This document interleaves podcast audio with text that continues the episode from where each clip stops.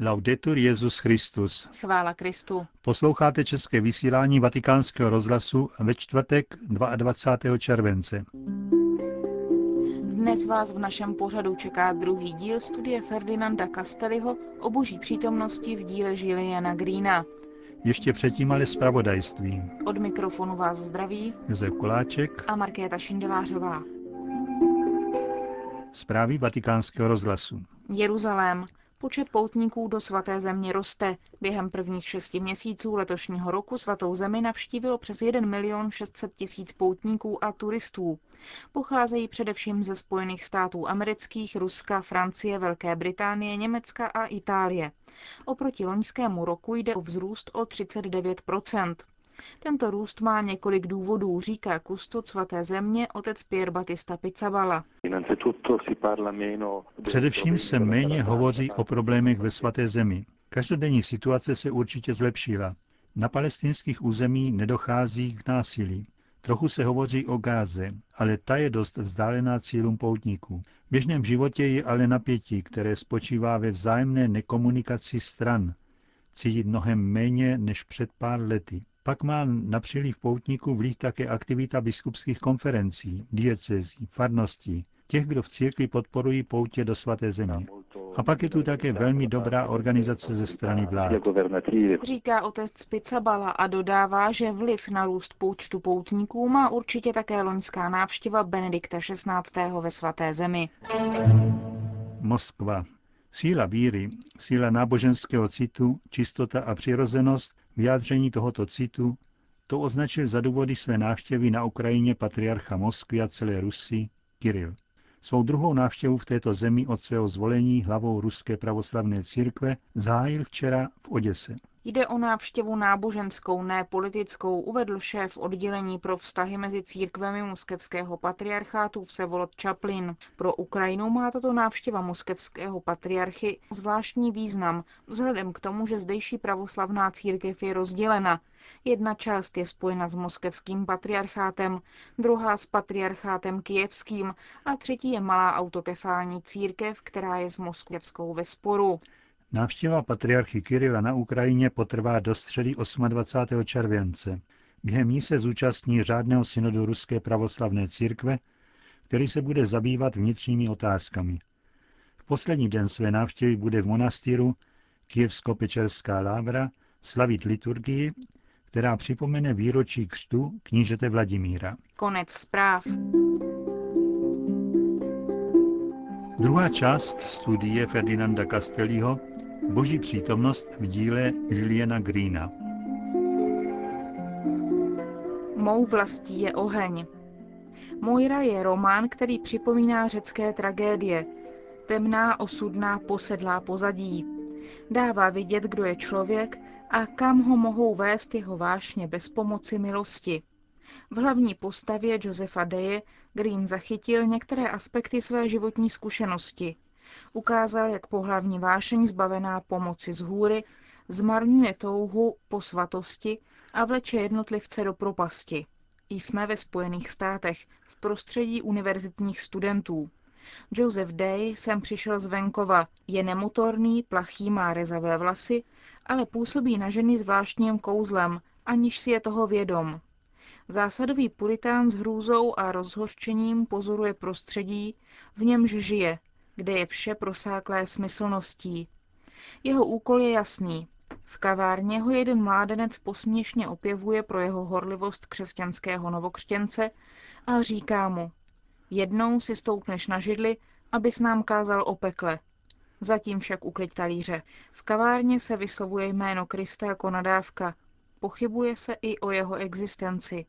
Království hříchu a zavržení. Stoupnout si na židli a hovořit lidem o pekle, o jejich duši, o hříchu. Zachránit je před věčným ohněm. To bylo jeho povolání. A Bůh mu to vytyčil ústy kohosi neznámého. Josef při pouhém pomyšlení, že se nebe nad ním zastavilo, cítil v očích slzy. Bůh všechno řídil. Anděl smrti, jak nazývali Josefa, tak se i cítil. Vyhubit hřích, přivést duše k tomu, aby sloužili Bohu, vštípit mladým boží bázeň, tak, aby se ženě ani nepodívali do očí, zabránit kolegům, aby nechodili za prostitutkami jako zvířata. Jedná jako anděl smrti, pokud se na něho nepřivalí katastrofa. Když přijde do jeho pokoje Moira, děvče pochybné pověsti a nevázaných mravů, démon chlípnosti ho zavalí jako příboj. Obloudí ho a udělá z něj automat, podléhající silám, které ho blokují.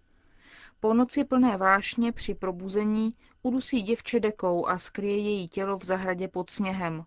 Odmítne uprchnout a vydá se na policii. Proč Josef zavraždil Mojru?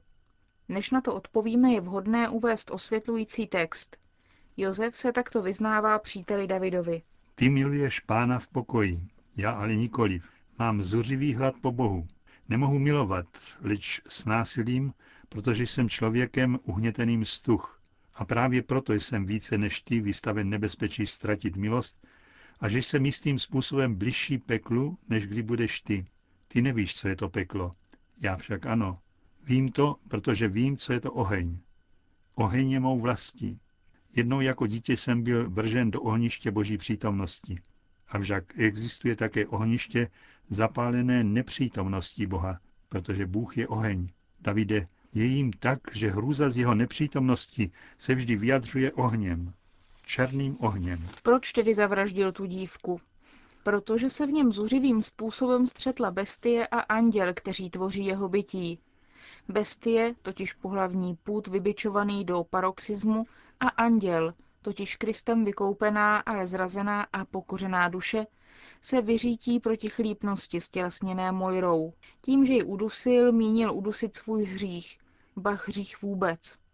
Josef je obětí posedlosti, která mu dala zapomenout na pokorné přijetí sebe samého, padlého i vykoupeného anděla, ne vlastními silami, nýbrž milostí. Nepřijal ideu, že tělo a duše nejsou oddělené skutečnosti, ale jediná skutečnost tvořící podstatu člověka, která má za úkol je sjednotit a harmonicky rozvíjet. Není možné, píše Green v deníku, rozřešit tělesné problémy tím, že se potlačí, spolehajíc se na sílu naší vůle.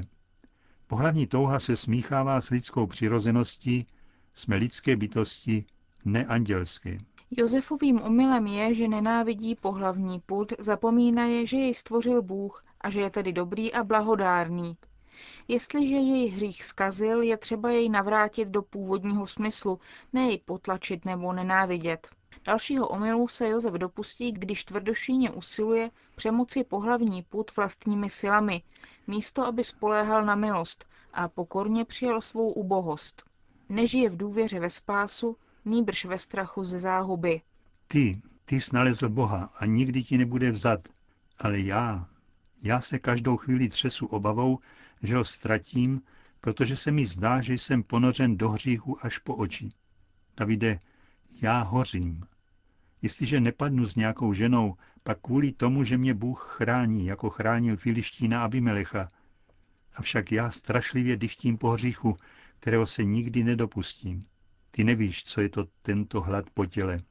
Chrání ho Bůh, ale mezi tím hoří hříšnou vášní a jeho naděje hraničí s úděsným strachem. Jeho vražedný čin je nutno přičíst tomuto děsu, který se stal posedlostí. Vícekrát je v románu uváděna věta z prvního listu svatého Jana. Když by nám naše svědomí něco vyčítalo, Bůh ví všechno dokonaleji a lépe než naše svědomí. To mluví Bůh, řekl Josef, jako by neslyšel. To jako by on vstoupil do pokoje s těmito slovy na rtech. Davide, člověk by umřel strachem a radostí, věčný dospívá k nám a mluví k nám, aby nám vytýkal a aby nás spasil. A my se ztrácíme a zapadáme do zoufalství. Ano, ztratili jsme se a upadáme do zoufalství, ale Bůh je větší než naše srdce. Román Každý ve své noci rozvíjí a osvětluje toto tvrzení. Od chvíle tvého narození na tebe čekám. Každý má svou noc. Jeden z nejzdařilejších Greenových románů, a to z mnoha hledisek, je pokračováním románu Mojera, a také zde se vše pohybuje pod nebesí tělesného násilí, boje mezi Bohem a Satanem, mezi spustlostí a touhou po spáse. Román se čte s rostoucím úžasem nad housnoucími temnotami a s nadějí na rozjasnění. Souhrn příběhu pomůže pochopit základní význam. Wilfried Ingram je mládenec z jihu Spojených států, prodavač v obchodu s košilemi, katolík, chodí do kostela, všichni ho považují za vzor čistoty. Je schopen dávat rady duším a vést je. Nikdo netuší, že Wilfried je ovládán tělesnou vášní, že chodí do nevěstinců a potom jde do kostela na mši svatou. Já jsem stělesněná nečistota, říká si sám u sebe. Má víru, ale ta se zastaví v rozumu. Jeho tělo ji neuznává. Wilfried nenachází klid. Z dvojakosti jeho života doslova tryská nevolnost. Strach z pekla na něho všude číhá. Názor, jaký o něm mají lidé, ho otravuje. Pronásleduje ho myšlenka, že Bůh všechno vidí a zná. Vždyť ve chvílích, než odejde za nějakou ženou, nebo když stojí před zrcadlem, vnímá, že mu kdosi v srdci nebo v hlavě říká, jak dlouho mě ještě necháš čekat. Nevíš, že jsem zde, že na tě čekám od chvíle tvého zrození? Wilfried cítí, že ho Bůh všude sleduje, že je v něm přítomen druhý, který může podat pomocnou ruku. Toho obtěžuje a mate. Je v něm jedna část, která chce zapomenout na druhou část, totiž zapomenout na křesťanský rozměr. Hlas Boží neexistuje? Já jej slyšel, ale umlčel jsem ho. Chci, aby mlčel. Já chci mít pohlavní styk, dokud mlčí onen hlas, protože mě otravuje a nahání mi strach. Chodím za ženami a užívám si s nimi, protože se do žádné nezamiluji. Od žen chci jen jejich tělo. Erotické omámení neuspokojuje. Čím více se propadá do hříchu, tím více slyší hlas. Také strach z pekla a potřeba být milován vzdorují omámení. Jeden neznámý, z něhož se vyklube ubohý ďábel, homosexuál jménem Max, daruje Wilfriedovi následování Krista a duchovní boj. Uvede ho do zmatku jedna věta následování. Co odpovíš Bohu, který zná všechny tvé nepravosti, ty, který se někdy bojíš tváře rozhněvaného člověka. A tak se vlečou jeho dny mezi vírou a smyslností. Jednoho dne vstoupí do prázdného kostela, jde ke spovědnici, poklekne, pomodlí se konfitor a začne vyznávat všechny své hříchy. Zatímco mu srdce mocně tepe. Odhalí také strach, že zastaralý návyk na zlo bude určovat jakýsi automatismus, že ho pak tento úděsný mechanismus přivede rovnou do pekla. Čeká na kněžské rozhřešení. Vzpomíná si také, že jako dítě měl pána Boha rád. Všechno, co mýval, z ještě nevyjádřené lásky dával tehdy jemu. A pláče. Jsou to slzy úzkosti. Ve spovědnici nebyl nikdo. A Wilfried to věděl. Přesto tam klečel, jako by jej někdo mohl vyslechnout. Když se pohnutí zmírnilo, znovu začal mluvit, ale nevěděl už, co říká. Prosil. Z úst mu vycházela nedokončená slova. Po dlouhé přestávce si šel kliknout do lavice. Pojď blíž, říká mu jakýsi vnitřní hlas. Přiblížil se tedy k oltáři, pojď mnohem blíž, pokračoval hlas. Wilfred si klekl k mřížce oltáře a tam se zavřenýma očima zaklonil hlavu. Když se zvedl, byla už téměř noc. Po návratu domů zaznamenává pocit pokoje a bezpečnosti. Byl by chtěl, aby byl někdo s ním a hovořil mu o Bohu. Stal se opět dítětem. Když si pak nějaký den na to vykoná opravdovou spověď, kněz mu naslouchá v hlubokém tichu a s obdivuhodnou pozorností, jako by byl u lože umírajícího. Po rozhřešení mu říká, i kdybyste hledal nevím jak, nikdo na světě vás nebude nikdy milovat, jako vás miluje Bůh v této chvíli. Kdybyste zemřel ve hříchu, byl byste zavržen, ale Bůh umí čekat a očekává vás zde. Jste spasen. Na pokračování studie Ferdinanda Castelliho Boží přítomnost v díle Juliana Greena se můžete těšit opět zítra.